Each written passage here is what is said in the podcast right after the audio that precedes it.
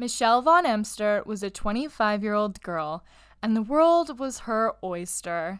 She beat cancer and lived a free spirited and fun life. Her life would sadly be cut short in April 1994, and the big question that is left is honestly ridiculous on its face. Was Michelle Von Emster murdered, or was this merely a gruesome shark attack? We are your hosts, Helen Allen and Sherry Ferreira. This is The Chalk Line. Good evening, everyone, and the highlights of the news this Thursday.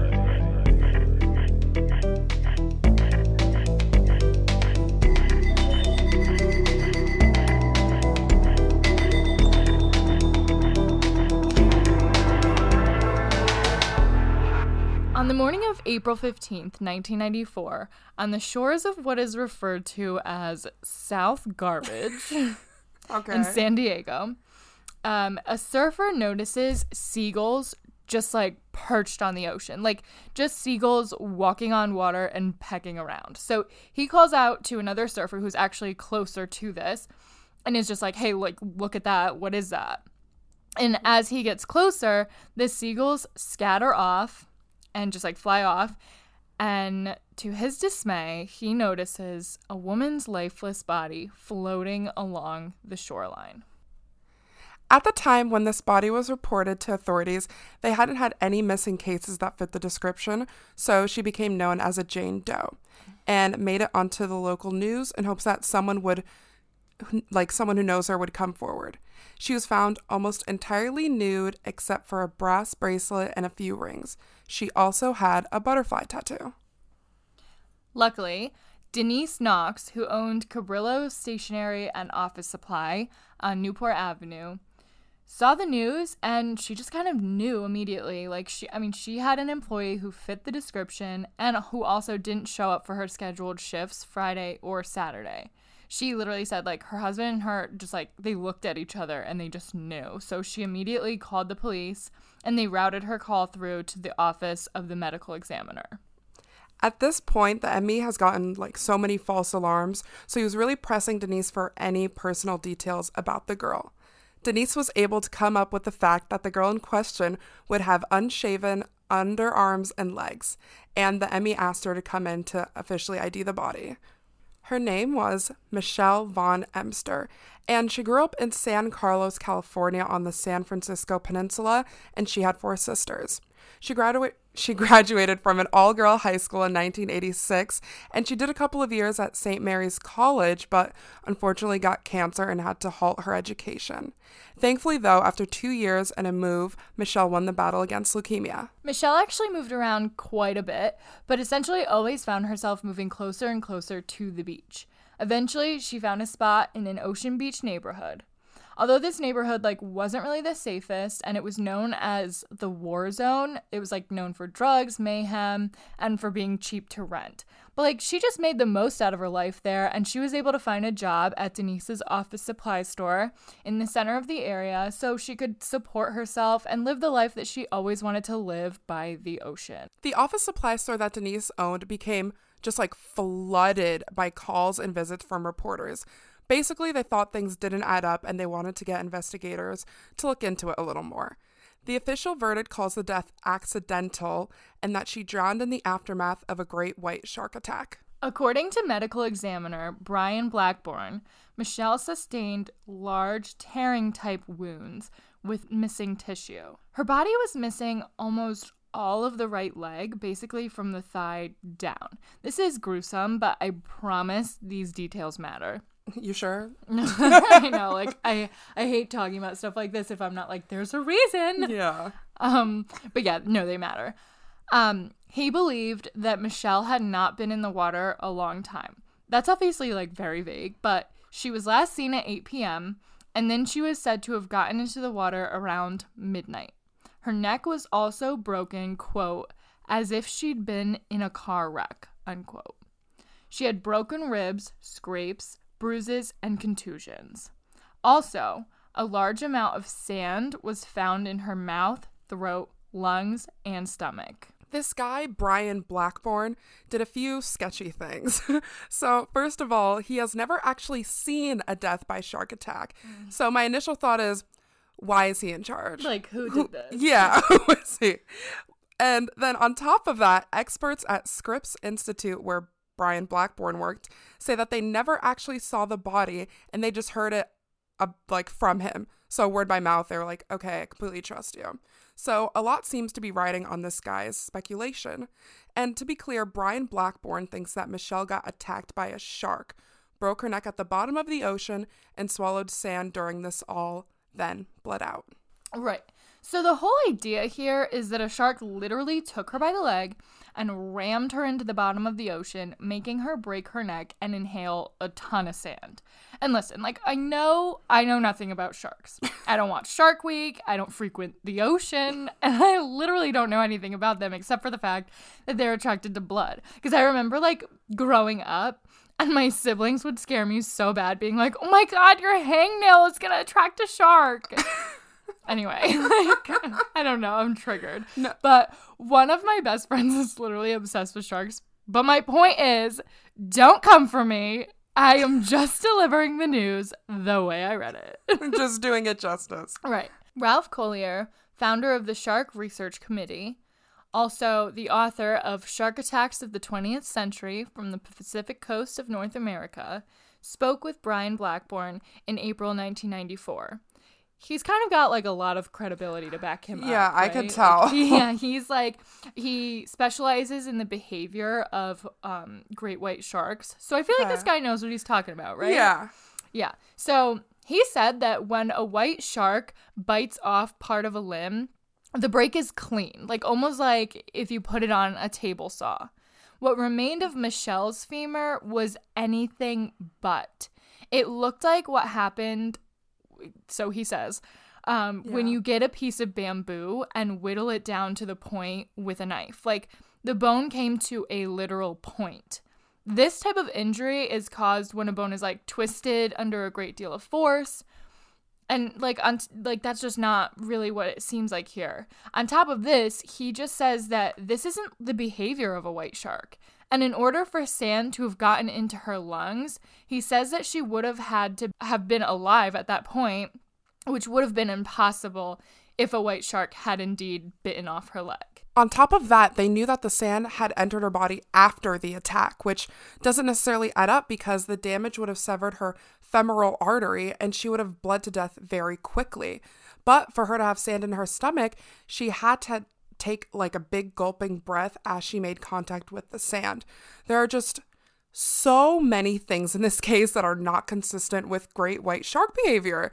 Yet that is the official verdict on this case. I don't get it. I love that we're saying like great white shark behavior. yeah, like we're experts on the subject. Sure. Literally went read a few articles and we're like, it's not great white shark behavior.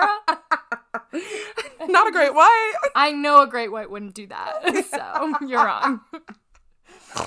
Um, furthermore, Richard Rosenblatt, who is the chairman at Scripps Institute at the time, which is where the original medical examiner report came from, he wasn't even on board with the verdict. He literally said, quote, if a shark had taken the leg, it could have only been a great white. And like we said, it is clear based on multiple expert testimony that this is not in line with great white behavior. About 2.5 miles away from her body, spotted in the sand on the base of the seawall, Michelle's purse is found, and inside are her keys, driver's license, makeup, pay stub, and a fanny pack containing $27 in cash. Which brings up the point that it's extremely unlikely in this neighborhood that is so trafficked by surfers and partiers that her purse would be left unchecked untouched and nothing would have been taken from it. It's starting to feel like the shark attack story is just a little too convenient or easy for them. right, like um if a shark did this, where are her clothes? Exactly. She was said to have been wearing this green trench coat at like that night when she was seen.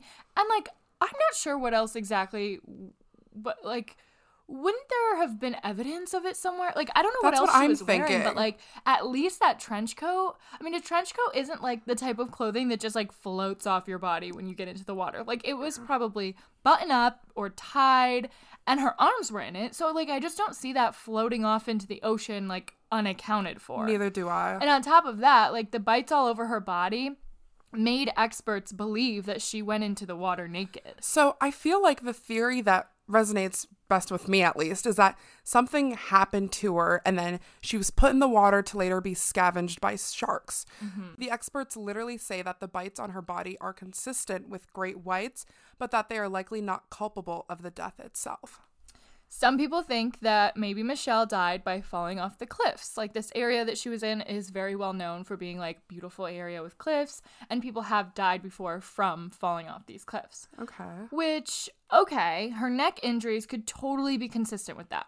But she fell off the cliffs and then her leg fell off too and well, like yeah, then it was that doesn't. sharpened to a point. Yeah, it doesn't add up. I just feel like yes, maybe the cliffs are a possibility here, but I feel like there is definitely something else in the equation, like another person who potentially pushed her or drugs. Like, but the medical examiner never even notes anything about drugs in her system.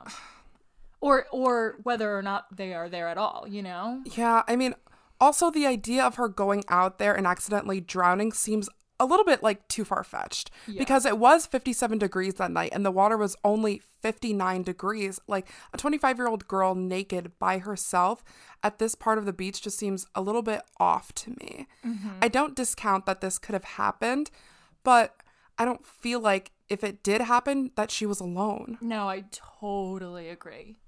Um, this guy, Edwin Decker, had a lot to say about this. Who's this?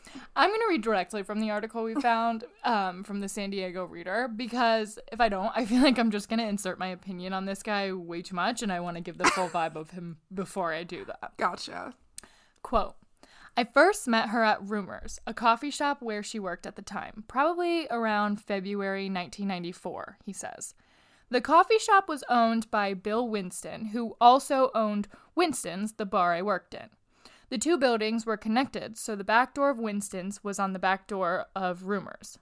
I would often go into Rumors through that door and get a coffee before my shift. I was instantly attracted to her. Okay, dude. I know. Calm down. He remembers a pretty woman who dressed in jeans and girly tops and who spo- s- who smelled of patchouli oil. I don't know. I'm reading this right now, so I'm like, what?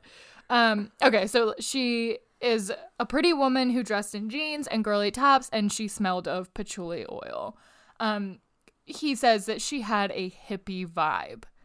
Quote, aside from her beauty, which was soft and warm and wholly feminine, she was intelligent, unquote.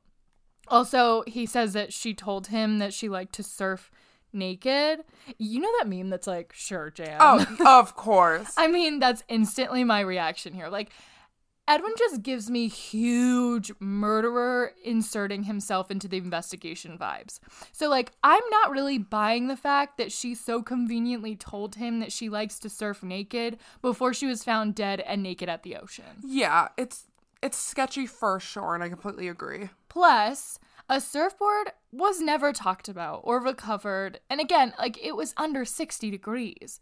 So like she wasn't just like chilling, you know what I mean? Yeah. Like he also wrote this like really creepy poem about her that I just feel like in itself gives me murder vibes, but what do I know? I mean, he actually even went as far as to ask authorities to relook at the case in 2008, which makes a lot of people feel like it negates him of guilt. And I feel the opposite though, because like I think if he is the type of murderer to insert himself in the case, then he would like be feeding on the police being on his tail. Absolutely. He's also the person who submitted her photo to Wikipedia. Hmm.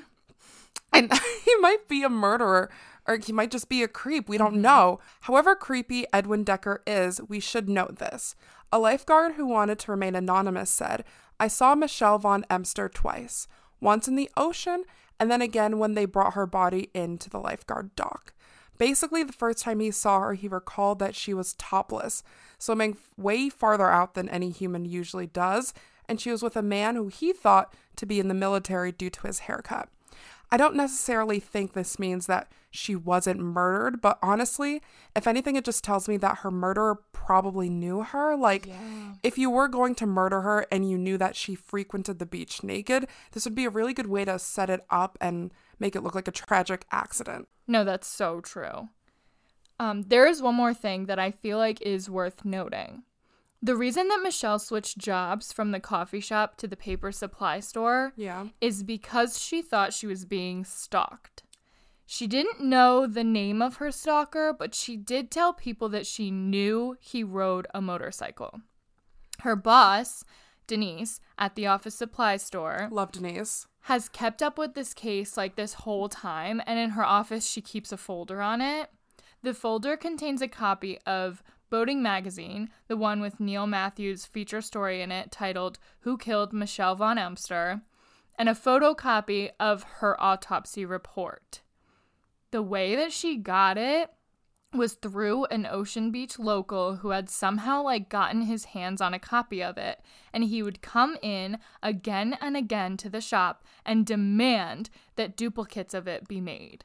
So Denise ended up keeping one for herself like I would too Yeah. girl. like, and so she kept one for herself and on the last page of it the person wrote blue sharks bull and it's like in this big shaky block lettering so very weird and cryptic what the heck? um and this man drove a motorcycle thanks for listening you can follow us on instagram at the chalkline pod Twitter at the Chalkline Pod. and be sure to check out our website the link is in our instagram bio Tune in next Thursday for another story.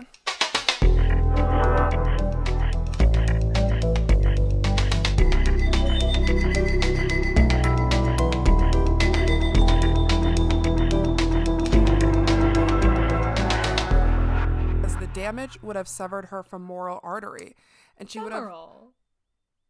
Femoral. I thought it was We talked about this. I know you thought femoral. that. No, Did I it's say femoral? femoral. Femoral? it's femoral. Femoral. Someone. I can't. Should we add that in I- there?